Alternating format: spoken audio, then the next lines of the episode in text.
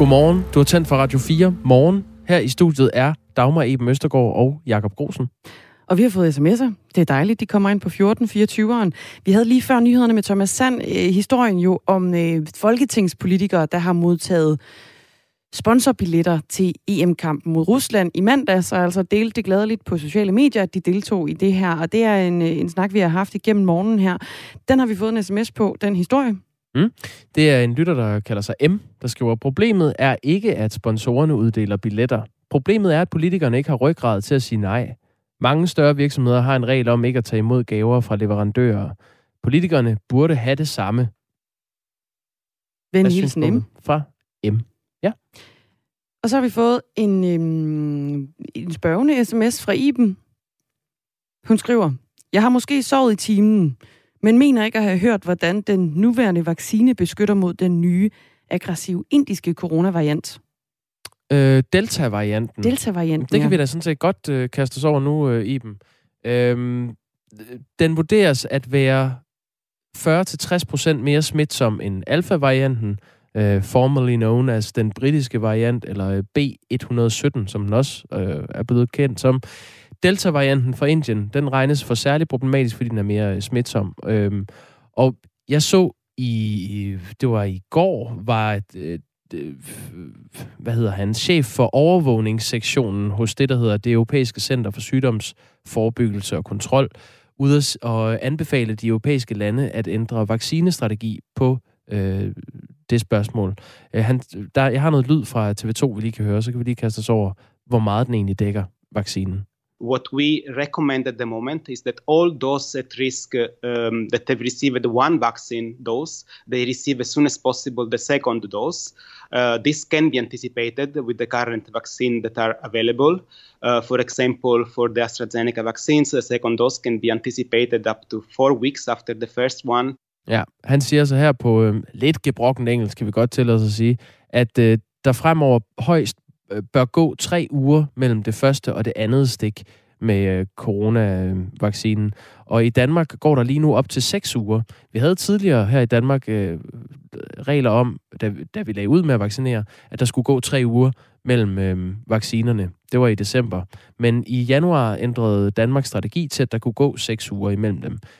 Og så til, hvor meget beskytter vaccinerne egentlig mod delta-varianten. Mm. Øh, ifølge Public Health England beskytter første stik med Pfizers vaccine 33,5 procent mod delta-varianten, mens en person, som har fået andet stik, er 87,9 procent sikret mod varianten.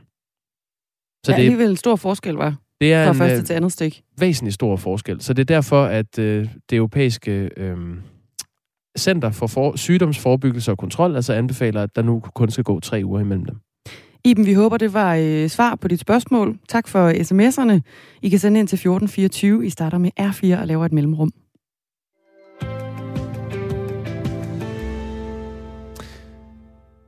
Om øh, under to timer klokken 10 i dag afholdes et forberedende retsmøde i rigsretssagen mod tidligere udlændinge- og integrationsminister Inger Støjberg.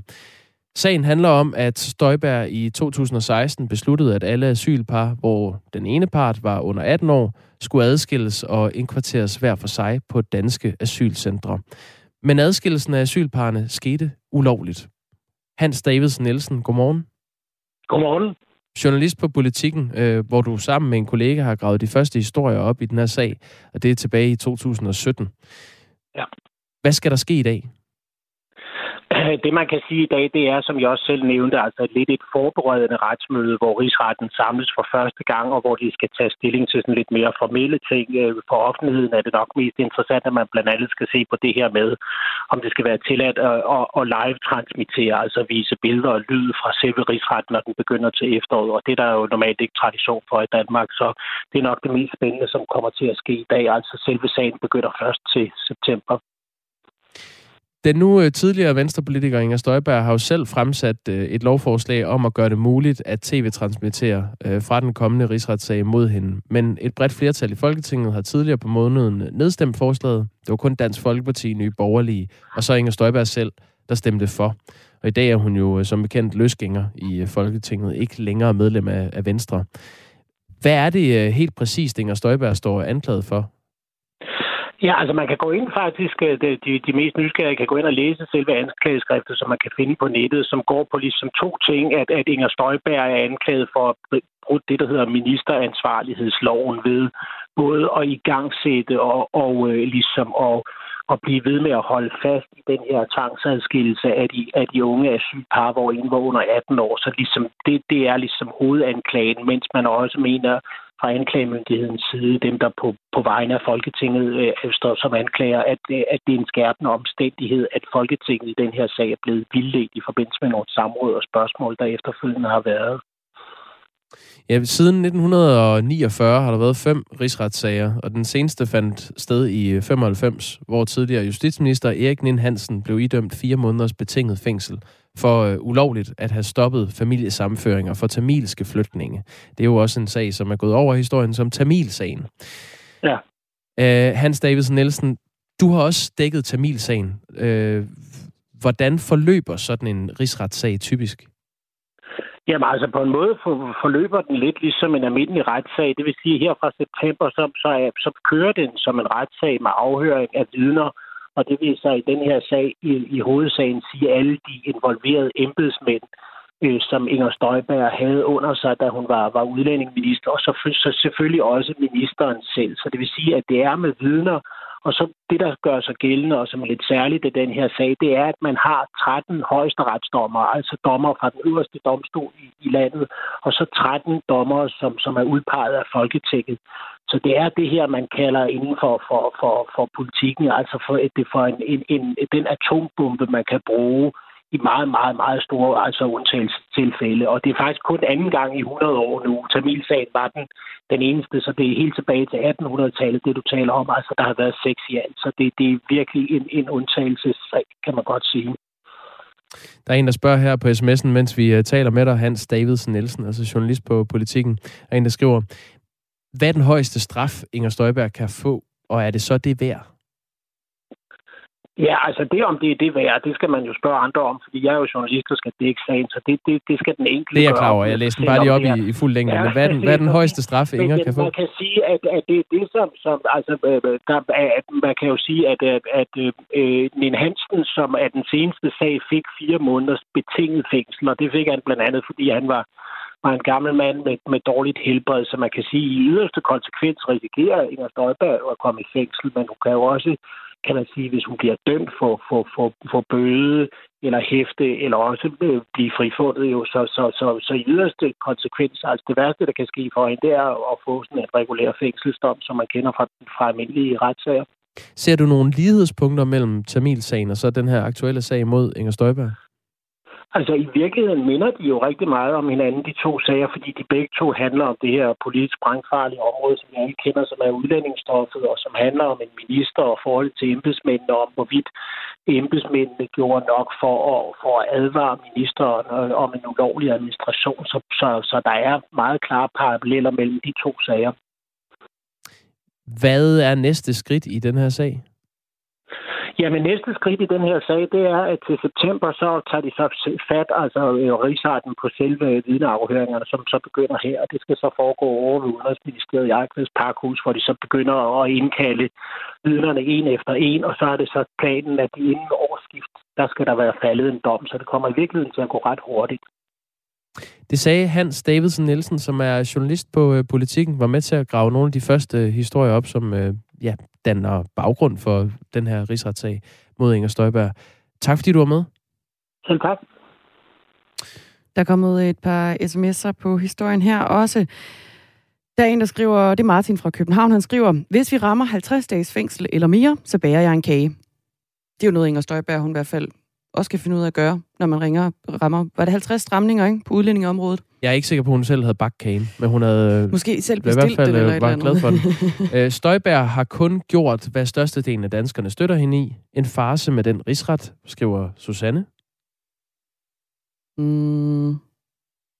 Det var vist, hvad der var kommet ind på øh, den historie. Der, ja, så er der den her sms fra øh, Finn, den går så på øh, en anden politiker, nemlig statsministeren, og øh, historien om, at flere politikere, inklusive statsministeren, var til stede øh, i parken, da Danmark spillede mod Rusland forleden.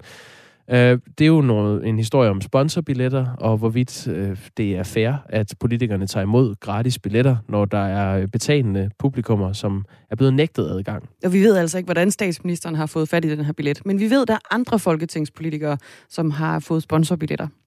Og til det skriver Finn, hold fast, hvor er det dansk, og sidde og have ondt i anus over, at statsministeren ser en landskamp. Mon kronprinsen selv betalte. Hvor lige skal vi være? spørger Finn retorisk på sms'en. Og det er jo sådan noget, man kan, når man skriver ind på 1424 og starter beskeden med øh, R4, så er der rigtig god øh, sandsynlighed for, at vi øh, tager øh, sms'en med i betragtning og læser den op her i radioen. Lige nu er klokken 16 minutter over 8. Du lytter til Radio 4 morgen med Dagmar Eben Østergaard og Jakob Grosen. Danskerne de opfører sig vidt forskelligt, når de får en bøde i bussen for at mangle en billet. Der er nogen, der tager den uskyldige mine på og forsøger at forklare sig, mens andre de bliver aggressive. Og i enkelte tilfælde, der leder det altså også til fysisk vold. Det viser et nyt studie fra Københavns Universitet. Camilla Bank Fris, godmorgen. Godmorgen. Ph.D.-studerende ved Sociologisk Institut på Københavns Universitet, og så også hovedforfatter på det her øh, studie om folks adfærd, når de modtager en, øh, en bøde for at mangle en billet i bussen. Hvad er konklusionerne på studiet? Jamen, altså den overordnede konklusion, den er jo, at der er stor forskel på, hvordan øh, folk reagerer på at få en bøde, når de ikke har en gyldig billet i bussen. Øhm, og at måden, de reagerer på, den så også hænger sammen med, om, om øh, det eskalerer til konflikt øh, med aggression i løbet af den her kontrolafgift. Og hvad, hvad, altså, hvad, kan man sige noget mere om, hvad er det for nogle typer, der går henholdsvis den ene og den anden vej? Jamen det kan man sagtens. Altså vi, vi identificerede jo fem forskellige typer, øh, hvor man kan sige, at de, de tre typer, som, som vi kalder den, den ærlige, øh, øh, den uskyldige og den forurettede, de i mindre grad hænger sammen med øh, passagerer, der også bliver aggressive, hvorimod at dem, der ligesom er udfordrende eller opfører sig overlegne i, i mødet med kontrolløren, i højere grad også vil bruge aggression i løbet af situationen. Mm. En bøde, det er jo også, øh, det går også under navnet en kontrolafgift, øh, og den kan man altså øh, få for ikke at have en gyldig billet i bussen, og den lyder typisk på omkring de 750 kroner. Og noget tyder på, at folk er øhm, ret utilfredse med at få sådan en. Og de sidste to år, der har øh, fire ud af fem klager til ankenævnet for bus, tog og metro handlet om netop kontrolafgifter, altså bøder. Studiet fra Københavns Universitet, det er offentliggjort i det britiske akademiske tidsskrift Deviant Behavior. Hvordan er det, I har lavet det her studie, Camilla Fris, Bankfris? Øhm, jamen, studiet det er baseret på videooptagelser fra øh, kopskameraer, som øh, billetkontrollørerne de har siddende på deres øh, uniformer. Øh, og det er øh, min kollega og jeg, Marie Lindegård, øh, vi gjorde, så det var at bede øh, billetkontrollørerne om at tænde for det kamera, de har siddende på uniformen, hver gang, at de skulle uddele en bøde, hvor der potentielt set kan opstå en konflikt. Og det fik vi så øh, ufattelig mange øh, videoklip ud af, øh, som kontrollørerne de indsamlede. Og så til det her studie, der valgte vi så at analysere 40 øh, øh, situationer i dybden, Øh, så det vi gjorde, det var, at vi sad øh, og kiggede alle de her 40 situationer igennem, og, og kodede og analyserede dem kronologisk og systematisk for, hvordan passagererne de så ligesom fremstår i løbet af situationerne. Mm. Kan, er der nogen sådan fordeling på, altså dem, der ligesom øh, øh, tager den uskyldige mine på og forsøger at forklare sig, mens der er andre, der bliver aggressive? Er der, er der sådan en, en, en fordelingsnøgle i, øh, i den måde, det, det fordeler sig på i reaktionerne? Øhm, altså man kan sige, at der er nogen, der er mere øh, øh, øh hyppige i, i de 40 sager, vi kigger på end andre. Øhm, men jeg synes, det er vigtigt at understrege, at, at det er jo ikke et repræsentativt øh, sample, vi har siddet med, eller udsnit de her 40 situationer. Vi har, det er et kvalitativt, kvalitativt studie, hvor vi ligesom har fokuseret på at have stor variation i, øh, hvilke typer personer, der er repræsenteret, så hvilke typer passagerer, der er med, øh, aldersgruppe og køn osv., og, og øh, hvor lidt og hvor meget konflikt der er med, så vi ligesom har stor variation i, hvad der foregår i de her situationer. Så på den måde kan man, kan man ikke udtale sig noget om, hvor, øh, øh, hvordan det er øh, måske reelt øh, i alle øh, situationer. Men i, i, i de før, vi kiggede på, øh, der var det typisk øh, den øh, forurettede og den øh, uskyldige, der var meget hyppige. Camilla Bankfris øh, tilgive mig for at spørge lidt polemisk, men I har lavet et, et øh, forskningsprojekt, som dokumenterer, at når øh, folk får en bøde, så reagerer de øh, på forskellige vis. Nogle bliver aggressive, og nogle forholder sig roligt. Er det specielt opsigtsvækkende? Det er i hvert fald opsigtsvækkende at gøre det på den måde, vi har gjort, fordi vi har faktisk utrolig lidt viden om, hvad der foregår konkret i konfliktsituationer. Og det er jo det, øh, hvor det er så fantastisk at have videomateriale til, til rådighed, fordi at det giver en mulighed for faktisk helt konkret at se, hvad er det, der sker i løbet af situationer, som nogle gange eskalerer til vold. Øhm, og så hvad kan man sige, sige det, der er en lytter, der spørger her, hvad kan man sige om øh, dem, der reagerer aggressivt? Er der, er der nogle fællesnævnere for dem?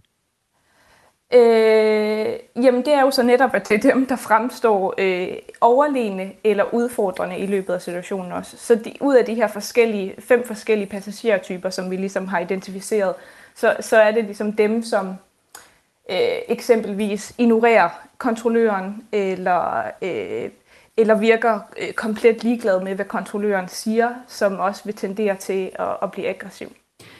Og aggressiv, det skal jeg måske afklare her, det, det er jo en bred palet af forskellige handlinger. Det kan være bande kontrolløren, det kan være råbe kontrolløren, det kan være at prøve at skubbe sig forbi kontrolløren, og så kan det jo i værste tilfælde også være at sparke, slå eller spytte på kontrolløren. Nu har jeg jo gjort det på en, en lidt anderledes måde. Jeg har optaget øh, de her situationer med sådan nogle kropskamera. Resultaterne af det her studie, kan det på nogen som helst måde bruges til at øh, undgå for eksempel øh, aggressive situationer? Det vil jeg mene, og det er jo også det, vi håber, at, at, øh, at, at de her resultater de, de kan hjælpe med øh, i forbindelse med konflikttræning af billetkontrollører og muligvis andre øh, myndighedspersoner. Øh, fordi at, at vi nu kan gå ind og kigge på, okay, der er faktisk nogle af de her måder, som folk de argumenterer på eller fremstår i løbet af en situation, som, som er mere øh, sandsynlige for os at, at, at vil, øh, bruge aggression i løbet af situationen. Så ved at vi nu kender til de her typer, øh, eller adfærdsformer, så, øh, så, så kan man have større fokus på, at, det er nogen, man skal arbejde med, og måske så skal skifte taktik, øh, når man står over for, for de her argumenter, som folk bruger. Øh, Camilla Bang-Friis, øh, nu spørger jeg, fordi der er, der er mange lyttere, der, øh, der mm. skriver ind lige nu, og spørger, om der er en etnisk slagside. Det har jeg kigget på vi har ikke, det, det som, vi har ikke, hvordan skal jeg forklare det bedst? Vi sidder jo ikke med et repræsentativt udsnit af, øh, hvornår at de her kropskameraer de er blevet slået til eller fra. Øh, så det vi kan gå ind og kigge på, det er, hvad er det for nogle interaktionelle dy- dynamikker, som kan, som kan skabe øh, konflikt. Så vi er mindre interesserede i at kigge på, hvilke baggrundsfaktorer det kan være, som etnicitet, køn og alder, øh, men i højere grad fokuseret på i det her studie, øh, hvad er det for nogle øh, argumenter og handlingsformer, som, øh, som der kan være relateret til aggression. Alright. Camilla Bang-Fris, tak for det. Selv tak. Ph.D.-studerende ved Sociologisk Institut på Københavns Universitet, altså hovedforfatter på studiet her. Klokken den er 24 minutter over 8. Ja, og Martin skriver, Send videoen med bøden. Det kan måske give lidt selvindsigt at se sig selv opføre sig usiviliseret. Øh, Bjarne Holm fra Hillerød skriver, øh, hvis kontrollørerne kun tænder kameraet, når der er optræk til ballade, så får man jo alt andet lige et skævvredet studie. Det var vist sms'er, der var relateret sig til den historie her i kølvandet på den. Nu er klokken øh, 24 minutter over 8.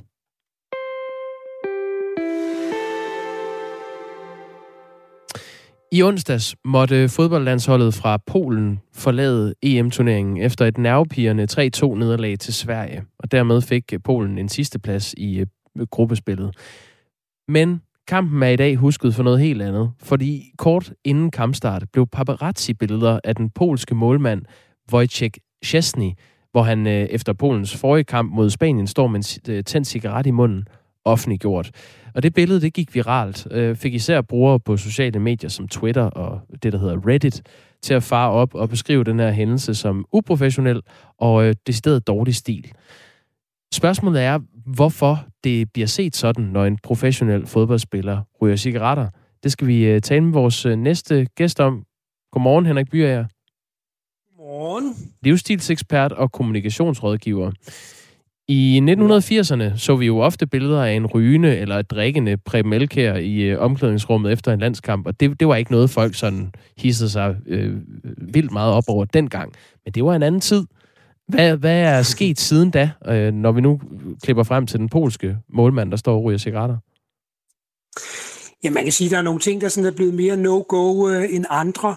Øh, den her situation, det er jo så noget, hvor man forventer af en, en topidrætsmand, og han er jo et målmand for Juventus, som heller ikke er nogen lille øh, fodboldklub til daglig, at han overhovedet kan finde på at, at ryge cigaretter øh, og være sådan i, i gang med noget så for ufatteligt usundt. Øh, det, det strider imod alle vores opfattelser af, hvad en topidrætsmand øh, er.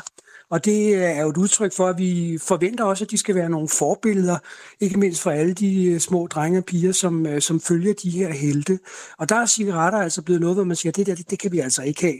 Altså vi har jo stadigvæk en eller anden øh, accept af øh, alkohol, og vis mig lige det fodboldhold, som ikke efter en stor sejr siger, nu skal vi ud og have en øl. Og det synes vi på en eller anden måde, det er helt okay, og i øvrigt, øh, det er i øvrigt også en, mest en, en dansk og, og nordeuropæisk ting. Så det synes vi, øh, det, det, det må man godt, og det hører til øh, at fejre en sejr. Men det andet der, det, øh, det, det gider vi ikke øh, rigtig se på. Og så er det jo også et udtryk for, hvor tæt vi følger folk og kan følge dem øh, med alt, hvad det indebærer af øh, ønsket og uønsket opmærksomhed for de her øh, sportsfolk. Altså jeg vil nødig være sådan en, en topidrætsmand i dag, som man kan jo ikke øh, øh, gå på gaden uden at være øh, bange for, at der er nogen, der følger en i, i et og alt. Han har tidligere fået en straf for at ryge, ham her, Wojciech Chesney. Øh, I 2015 valgte han at tænde en cigaret i omklædningsrummet efter en kamp for sin daværende klub øh, i England, Arsenal. Og det kostede ham en bøde på godt 200.000 øh, danske kroner, og et krav om en offentlig undskyldning og udelukkelse for truppen i, i ugerne efter. Men man kan også sige, når man er topidrætsmand, øh, så sætter man jo sig selv i en sårbar position ved at ryge, udover at det øh, kan øh, gøre ens form dårligere eller give dårligere kondition, så sætter han jo sig selv i en øh, udsat position, hvis han laver en fejl. Så vil han jo kunne få kritik for, at oh, jamen, han har også bare rådet og øh, været uprofessionel. Jamen helt klart. Altså, jeg, jeg, jeg synes det også, det er helt åndssvagt. Øh, og jeg tror, jeg ved også, at i mange af de her øh, topfolks øh, kontrakter, der står der jo også ting, som regulerer deres adfærd, at de ikke må stå på ski i ferien, og de ikke må ryge, og de ikke må spise øh, for fed mad og sådan nogle ting. Men det, som hører, der er en anden del af, af historien, det er jo, at vi, vi kan jo også godt lide, når nogen ligesom øh, bryder mønstre. Altså topidræt og eliteidræt og de her stjerner, vi følger, der har jo altid været nogen, der ligesom øh, gik på tværs af reglementerne, Øh, altså, du nævnte selv tidligere 80'erholdet, altså vi havde Preben Elkær, som jo var sådan vores bad boy, som var rigtig god til at sige øh, forskellige ting og sager, øh, som, som brød på hele det her billede af, hvor kontrolleret og disciplineret man skal være. Jeg kan huske en af de øh, kendte Elkær-historier, det var, at han havde fået en bøde i Belgien, øh, og, og blev, øh, blev fanget på et værtshus, og så blev kaldt ind til sin træner, som sagde, at øh, at ved du hvad, du er blevet set på et værtshus med en flaske whisky i hånden, det går altså ikke, nu får du en bøde. Så siger Elkær noget i retning af, at det passer altså ikke. Nå, jamen er det forkert? Ja, det var en flaske vodka, siger han så. Ikke? og, og, og sådan nogle historier synes vi var, var super sjove dengang. Det synes vi og stadig. der lever vi bare.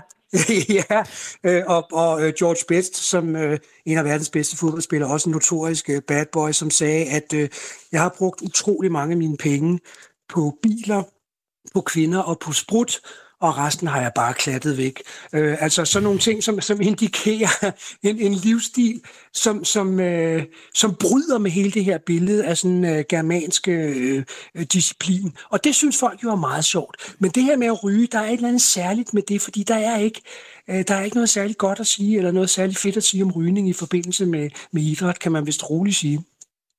Henrik Byer, vi har kun 30 sekunder tilbage, men øh, jeg ville egentlig gerne være kommet ind på, hvad, øh, hvor, hvor er den moderne bad boy i dag? Men det er vel sådan en som Zlatan Ibrahimovic, som kommer med nogle kontroversielle udtalelser eller sådan noget? Ja, ja vi har en Zlatan, som er verdensklasse, og, så, og som hele tiden går på tværs og er enormt god til at sætte sit ego i, en, i et lys, som om, at han er større end alle andre. Mm. Øh, og, at han har, for eksempel, da han fik covid, så siger han, øh, øh, covid har indtaget Zlatan, Zlatan vil besejre covid. Altså sådan nogle ting, som han hele tiden går ind og, øh, og, og er god til. Vi har en Balotelli, som er sådan en, en notorisk øh, bad boy i italiensk fodbold, som for eksempel tændte fyrværkeri i sit badeværelse, bare for at se, hvordan det så ud. Og så nogle ting der. Mm. Og det er jo en del af sporten for os, der følger det meget. For alle dem, så er der noget sport, og så er der noget uden for banen, som nogle gange også kan være interessant, men det her, det var bare en rigtig dårlig idé. Tak for det, Henrik Byer. Velkommen. Livsstilsekspert. Ja, tak i lige måde. Og kommunikationsrådgiver. Klokken er blevet halv ni.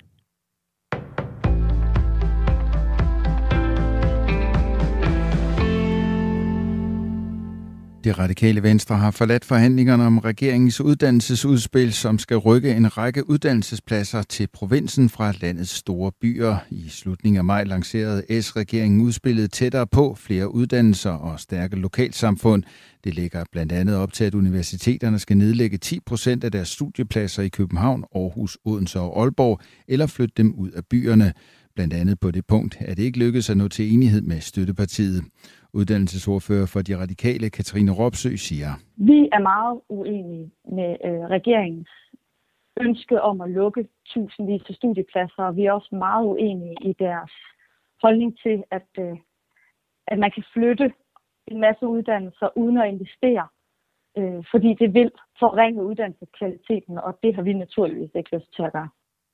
SF og Enhedslisten oplyste i går, at de vil forsøge at få blødt op på kravet om færre studiepladser i de store byer, så det i stedet laves om til en målsætning frem mod 2030. Men det radikale venstre savner også yderligere penge og mener, at processen med forhandlingerne har været forhastet, siger Katrine Ropsø. Vi har valgt at, øh, at gå fra regeringens forhandlinger om, om uddannelse på nuværende tidspunkt, fordi vi ikke øh, møder opbakning til de ting, som er rigtig vigtige for os, nemlig at vi rent faktisk får brugt tiden på at gøre det her ordentligt, så vi ikke laver en folkeskolereform 2.0 og trækker noget ned over hovedet på en masse mennesker. Politiet er her til morgen til stede ved et politikontor på Rådhuset i Middelfart. Her har en mand brudt ind i bygningen og affyret fyrværkeri. Det oplyser vagtchef ved Fyns Politi, Peter Vestergaard. Gerningsmanden er muligvis fortsat i bygningen, og politiet arbejder på at finde ham. Politiet har derfor afspærret hele bygningen, og dem, der møder på arbejde på Rådhuset, bliver bedt om at afvente. Ingen personer er ifølge politiet kommet til skade i forbindelse med episoden. Når det kommer til forholdet, til forhold som at have tillid til danskerne, demokratiske værdier og støtte skattebetaling, er der kun små, meget små forskelle på, hvad muslimske elever på henholdsvis muslimske friskoler og folkeskoler svarer. Det konkluderer et nyt studie fra Rockwool Fonden. Per Mortensen er lektor på Aarhus Universitet og hovedforfatter på studiet. Vi undersøgte det, vi kalder medborgerlig integration blandt øh, børn i 9. klasse i muslimske friskoler. Og så har vi sammenlignet det med tilsvarende muslimske børn i folkeskolen. Og vi har fundet ud af, at der ikke er nogen stor forskel, og i de fleste tilfælde, hvor der er en lille forskel, jamen, så går det lidt bedre for børnene i de muslimske friskoler siger han til Radio 4 Morgen. Studiet, som er det første af sin art i Danmark og er fagfældebedømt, kommer i kølvandet på en hæftig debat om de muslimske friskoler de senere år. Efter afsløringer af social kontrol og dårlig undervisning på en række muslimske friskoler, som har ført til lukning, har flere politikere kritiseret friskolerne for at modvirke integrationen. Eleverne i friskolerne er dog mere tilbøjelige til at føle sig som danske og identificere sig med det nationale fællesskab, fortæller Per Mortensen. De har nogenlunde den samme socialpolitiske tillid. De har færre fordomme, faktisk færre fordomme over for Danmark. Og sjovt nok finder vi også, at selvom de har færre venner, og det har de, de har færre venner ved at gå i de her øh, danske venner i de her friskoler, og det er måske ikke så mærkeligt. Men så gælder det, at selvom de har færre danske venner, så får det dem ikke til at have flere fordomme. Det gør det for muslimer i, i folkeskolen. Mest tørt og skyet, men i løbet af dagen kommer der lidt sol og syd og øst på i landet efterhånden nogen sol. Temperaturer op mellem 16 og 21 grader, køligst ved vestkysten. Det var nyhederne på Radio 4. Mit navn er Thomas Sand.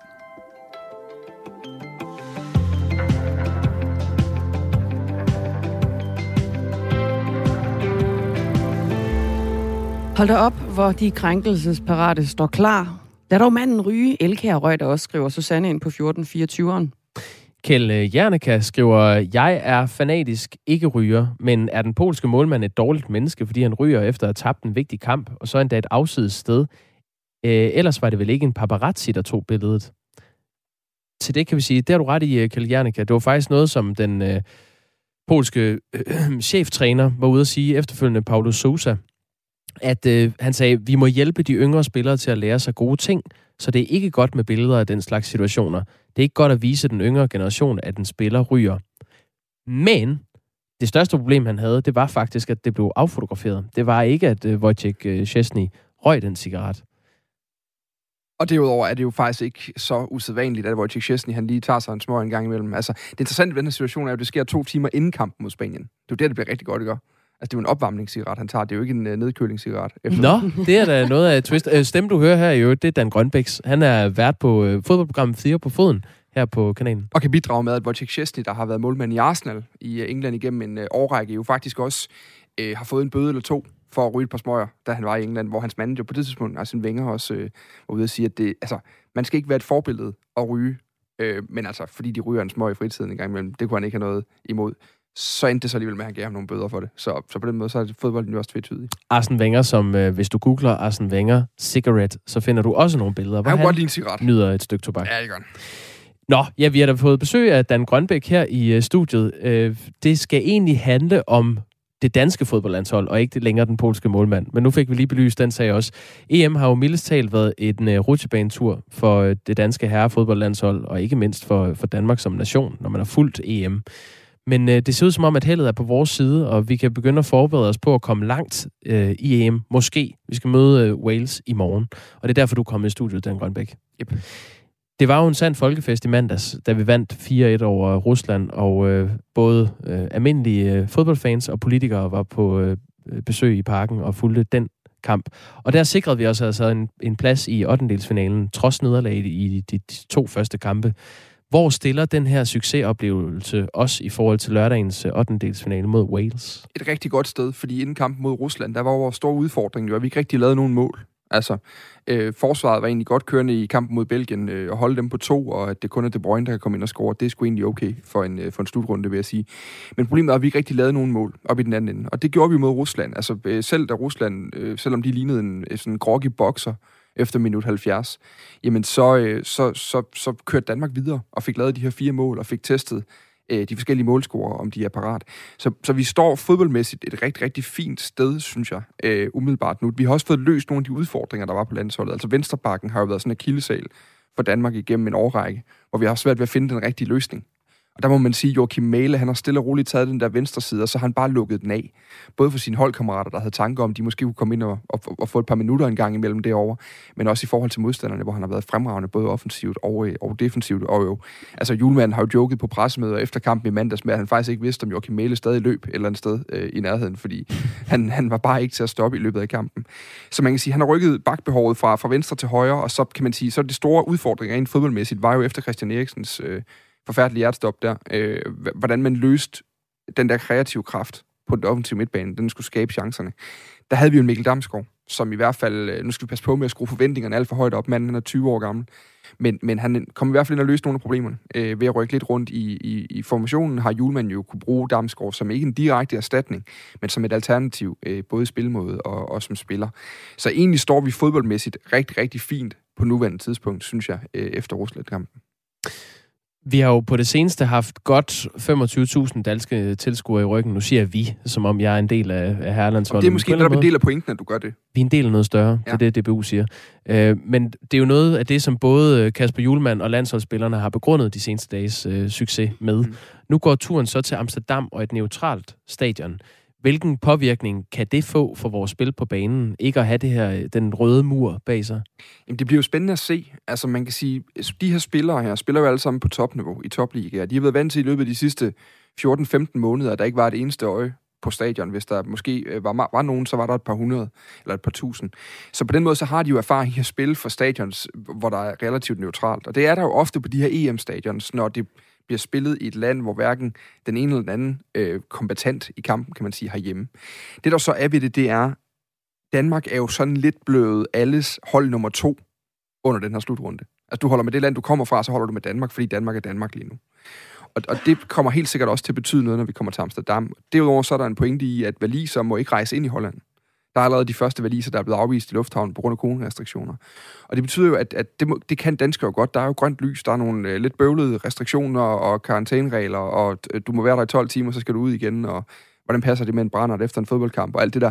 Men, men, men der kommer danskere derned, kan jeg se på de der fangrupper på Facebook. Altså det er i stor stil, at folk er i gang med at planlægge ture med busser, med fly og med biler og alt muligt andet. Så, så i sidste ende, så ender vi helt sikkert ikke med en støtte, der er som i parken, hvor den har været intens, og parken har måske aldrig været bedre, end den har været de sidste par kampe her nu.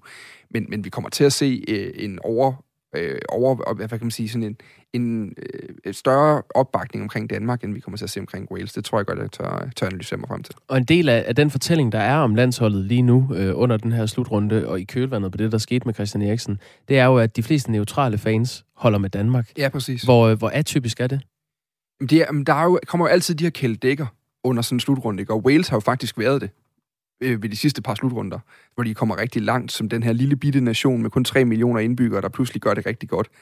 Så på den måde, så er der jo altid sådan en slutrunde yndling, og der må vi sige, der har Danmark bare fra start af taget den position den her gang. Både på grund af det, der skete med Christian Eriksen, men i høj grad jo også på grund af spillernes og øh, trænerens mentalitet efterfølgende.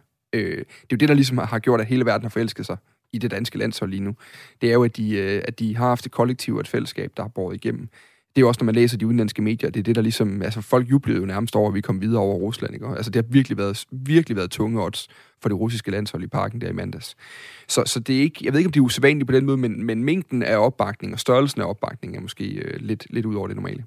Vi får en del uh, sms'er, Dan. Nu læser jeg lige et par af dem højt. Øhm, det her er et spørgsmål, formuleret af Erik, der spørger, skriver, spørg Dan, hvorfor Dolberg har fået så lidt spilletid, når han er klart vores bedste angriber, og vel også den eneste rigtige angriber, vi har.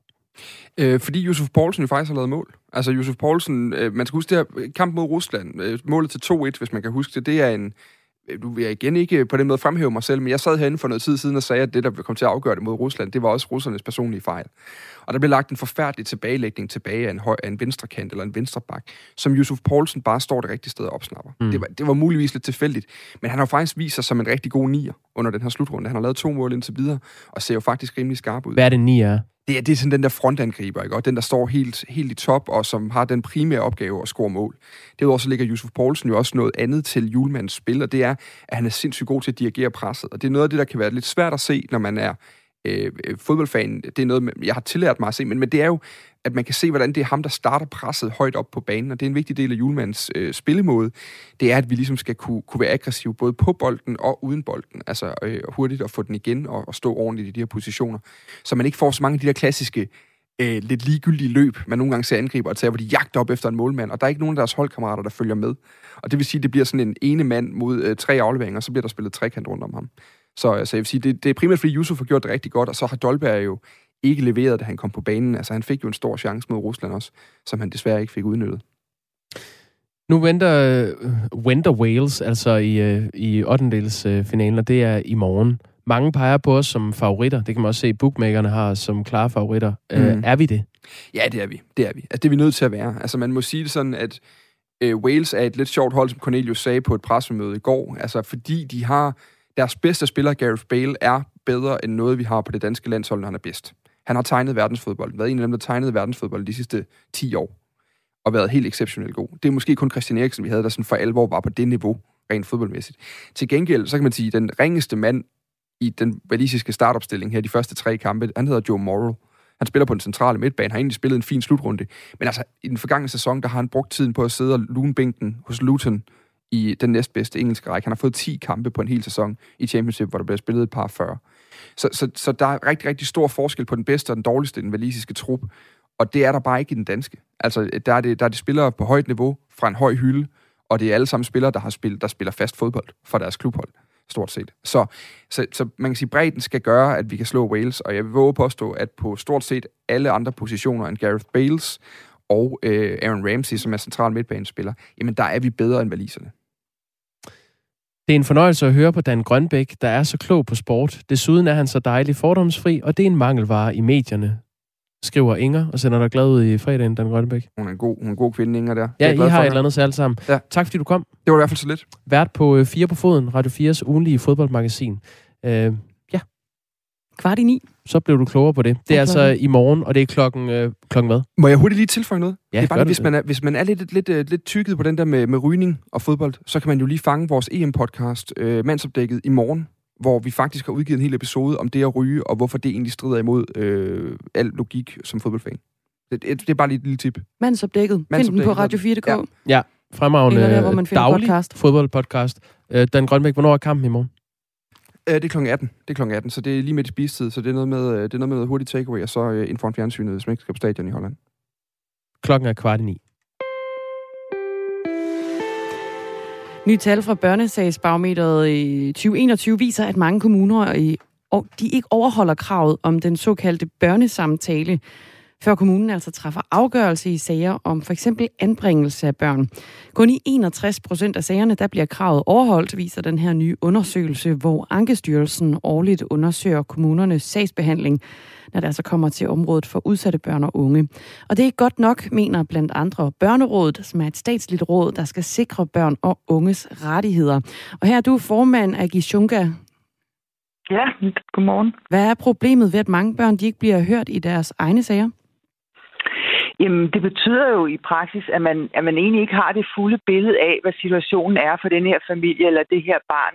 Børnene er jo de vigtigste vidner i deres egen sag og i deres eget liv, og hvis de ikke bliver hørt og inddraget, så mangler jo den vigtigste brik i sagen, og man risikerer at træffe nogle helt forkerte beslutninger. Og, øhm, altså, og samtidig så udsætter man jo barnet for i virkeligheden et helt nyt traume oven i det, de i forvejen har sådan baseret på deres situation. Nogle, mennesker, nogle børn har måske overvist tænkt på at inddrage andre voksne i deres situation, og når de så gør det, så bliver de bare overset, eller ikke troet på, eller ikke lyttet til. Så det er en kæmpe, et kæmpe problem, både for kvaliteten af, af beslutningerne og for børnenes øh, fremtid. Hvorfor er det så vigtigt, at børnene de bliver hørt? Hvad er det, hvad er det afgørende i det? Jamen, det betyder jo, at man, at man øh, faktisk får det fulde billede af, øh, hvad det er, der er situationen. Øh, altså, hvad er det egentlig, barnet oplever der, øh, derhjemme? Øh, bliver det slået? Bliver det, hvad er det, der er situationen? Det er jo ikke altid, man får det fulde billede af øh, blot at tale med forældrene eller andre pårørende. Øh, og så er det jo vigtigt, fordi at øh, man kan også få nogle oplysninger, som faktisk kan styrke sagen, eller gør, altså finde nogle løsninger. Hvis barnet nu er enormt glad for at gå til fodbold, øh, øh, så er det måske noget af det, man skal holde fast i, eller det går godt i skolen, så er det vigtigt at holde fast i det. Så det der med at få et, et samlet billede af, hvordan har det her barn det egentlig, hvor er det, vi skal sætte ind, og hvor er der nogle ressourcer, vi kan, vi kan hente. Og frem for alt jo, hvad, hvordan oplever barnet selv situationen. Både Social- og Indrigsminister øh, Astrid Krav og kommunernes landsforening er enige om, at øh, den politiske aftale, der hedder Børnene Først fra maj måned, der skal øh, sikre børn flere rettigheder, den vil gavne området, og den sikrer blandt andet to sagsbehandlere på de tungeste sager, og så sikrer den også børns selvstændig partstatus fra barnet fylder 10 år. Er det den rigtige løsning set med dine øjne? Altså, jeg synes, det er nogle rigtig, rigtig gode skridt på vejen, og jeg, jeg er enig i, at det er en super ambitiøs øh, øh, reform på, den, på, på nogle punkter. Øh, men jeg er bange for, at det ikke er nok. Simpelthen fordi vi kan jo se, at det her har stået på i overvis, og det handler også om nogle grundlæggende kompetencer, øh, hos øh, øh, øh, sagsbehandlerne i kommunerne. Altså det her, ind, det her med at inddrage børn på en rigtig måde, det er komplekst. Det kræver indsigt i, hvad børn i forskellige alder kan rumme, og øh, altså, hvordan, man, hvordan inddrager man en 7-årig, hvordan inddrager man en 14-årig. Så det er både en, en kompetence, man skal have, og det er meget ressourcekrævende.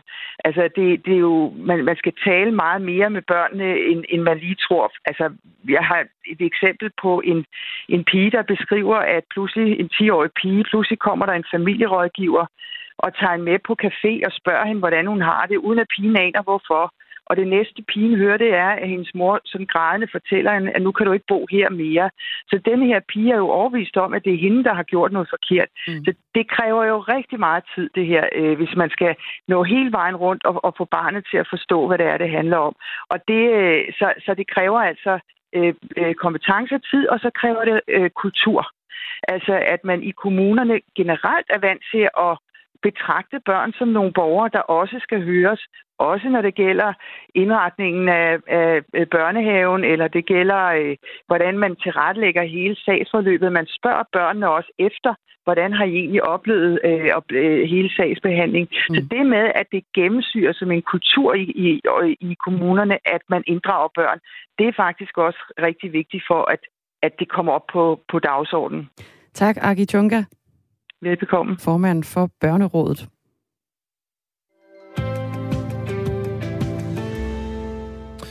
I går blev et flertal i Folketinget enige om, at myndighederne, herunder Statens Serum Institut og kommunerne, fra 1. juli kan overvåge smitsomme sygdomme via spildevandet.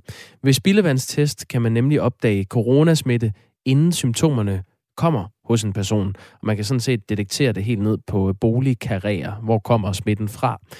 Af partierne i Folketinget stemte Socialdemokratiet, Venstre, Dansk Folkeparti, SF, De Radikale, Enhedslisten, Konservativ Folkeparti og Liberal Alliance for loven. Men dit parti mangler, Lars Bøge Mathisen. Godmorgen. Godmorgen. Nye borgerlige stemte hverken for eller imod. Hvorfor ikke være med til at forme et forslag om test af spildevand? Nå, men vi har så kan også været, været med i, i det indledende, og jeg har siddet i epidemiudvalget i, uh, i, i, i mange, eller øh, siden det blev oprettet, og jeg har siddet i den her følgegruppe, så vi har været med ind over det her i, i et år. Øh, grunden til, at vi ikke bare stemmer for, det er fordi, hvis der er en ting, vi har lært, og Folketinget burde have lært efter et år øh, med, med regeringen og epidemiloven, så er det, at man ikke bare blindt og naivt skal give øh, regeringen og myndigheden noget magt, uden at have kontrol om, hvordan det vil bruges, øh, og, og også hvad det kommer til at koste. Og det kunne, kunne regeringen altså ikke redde for at gøre for her ting, og, og så vil vi altså ikke stemme for det. Som hvad, hvad er du bange for, at det skal bruges til?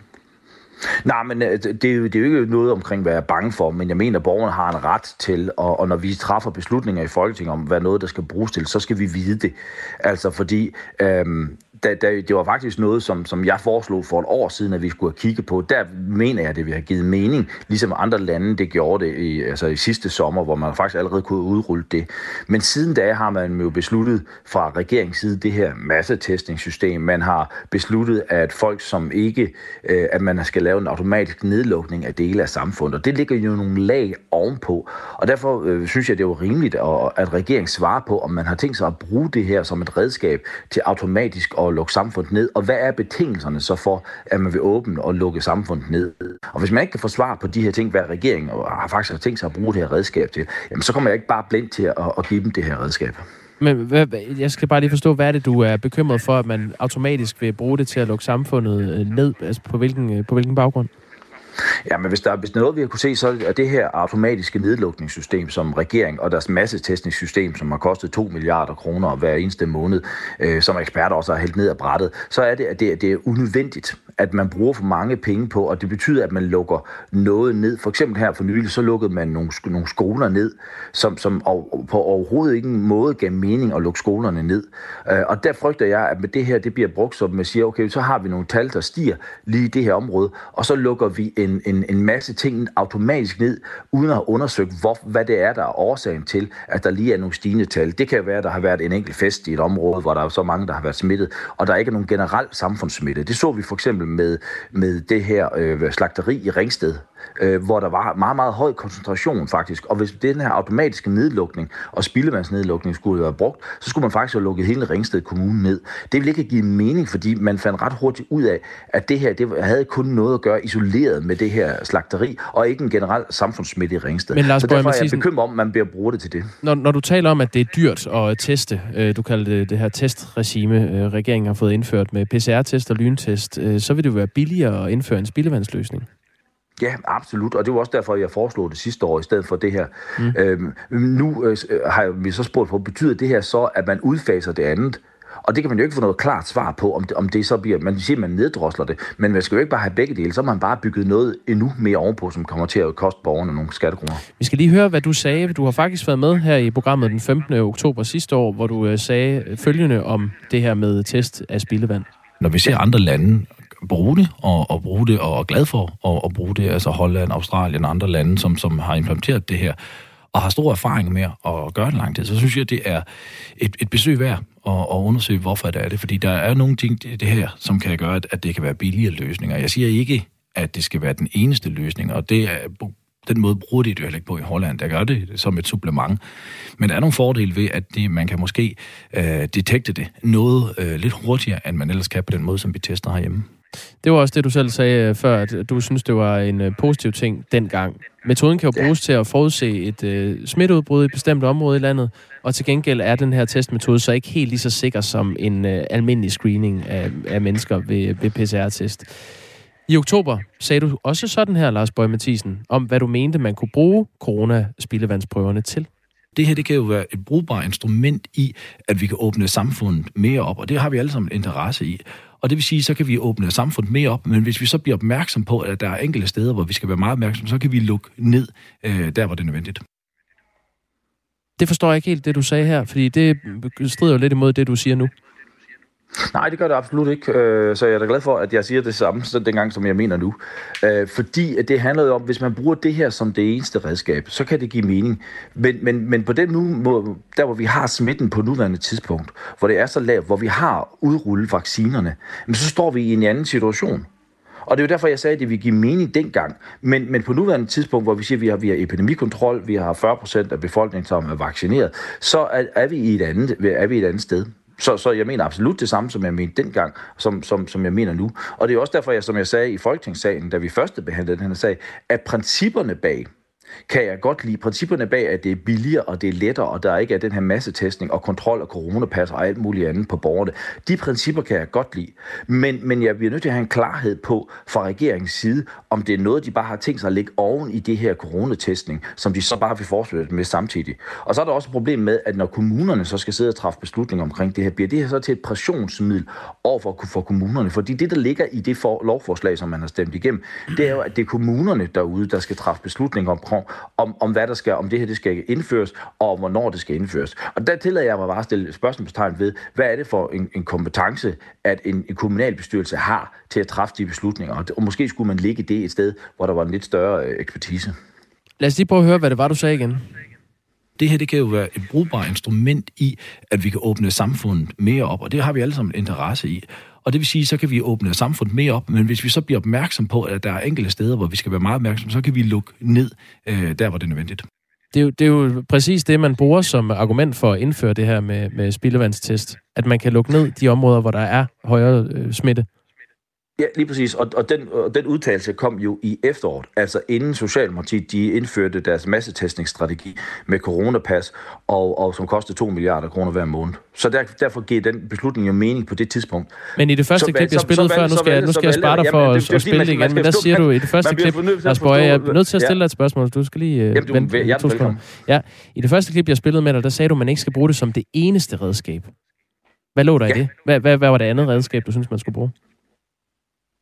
Øh, det andet redskab til, man kan bruge, jamen det er jo bare, hvad hedder det, øh, generelt, øh, hvad hedder det, den der, hvad hedder det, PCR-testen, ja. øh, som, som man har kørt, hvor man, hvor hvis du har symptomer, så tester du, ligesom dem, som man har gjort i andre lande. Altså, hvis du har symptomer for, at du, du, du har øh, risiko for, at du, øh, at du bliver syg, du, du bliver snottet og alt muligt andet af de her ting, mm. jamen så bliver du ladet at teste. Det, som, som, som vi har været imod Nye Borgerlige, det er den her massetestning af raske mennesker. Den her eventlige kontrol, hvor du går ind og siger, at alle mennesker, selvom de ikke har symptomer, skal testes. Og det er jo derfor, man skal huske øh, øh, forløbet i det her. Altså udtalelsen, som jeg kom med der, kom jo inden, at regeringen kom med deres massetestningsstrategi og pålagde mange raske mennesker at blive testet, og det kostede 2 milliarder. Men det er jo det, man er for afskaffet derfor, med coronavands ja, spildevand. Så kan man se, hvor kommer smitten fra, så kan man på den baggrund... Ja, hvis, og hvis det, og det er også derfor, jeg siger, at det er derfor, at det er jo det, jeg spurgte, og, og vi har svar på, og siger, hvis det betyder, at man afskaffer det andet, så sagde jeg jo også i forfolkningen, at i princippet kan jeg godt være enig i det, fordi der er nogle fordel i det, men jeg vil da have en garanti for, at regeringen så også vil udfase det andet, så man ikke bare gør begge dele. Og så koster det bare skattekronerne, eller skatteborgerne øh, langt flere skattekroner. Og det er jo derfor, at det gav mening at sige det her i efteråret, inden de udrullede den her massetestningsstrategi. Siden er den jo kommet, og, og nu spørger vi så til, jamen betyder det så, at I udfaser det andet fuldstændig? Og det kan man ikke få et klart svar på for, for, for regeringen. Man kan heller ikke få et klart svar på, hvad det, det kommer til at koste øh, borgerne derude, og hvordan om det bliver lagt ud på vandregning, eller hvor det gør hen. Og det er sådan nogle ting, der gør, altså jeg siger, jamen så vil man ikke bare blindt, altså det er det, vi har lært efter de sidste år med regeringen, at så får de ikke bare et blindt ja til at gøre det her. Så må vi kræve, at regeringen giver svar på de her ting, og så kan det godt være, at man kunne stemme for det. Det er altså øh, blevet vedtaget af samtlige partier, undtagen øh, nye borgerlige. Lars Bøge Mathisen, tak fordi du var med. Det var slet. Øhm, vi har fået et par sms, så Dagmar... Hej morgenradio. Den kommer lige øh, fra Bjarne Holm, den her hilrød. Lad os alle skide i en spand, som kommunen henter. De vil også give masser af materiale til biogasanlægget. Han må da erkende, at Danmark er et af de mest succesfulde lande i forhold til coronakontrol, så hvorfor øh, generer han strategien, skriver Jens. Dejligt, de andre partier kan blive enige uden om dem, altså Nye Borgerlige. Lars Bøje er netop god til at modsige sig selv. Han siger jo nul og niks. Stands ham, er der en, der skriver. Nå, det var øh, det, vi nåede i dag, Dagmar. Vi stopper os selv. Ja, vi stopper øh, Radio 4 morgen for i dag. Vi vender øh, frygteligt tilbage God dag og god weekend. God weekend.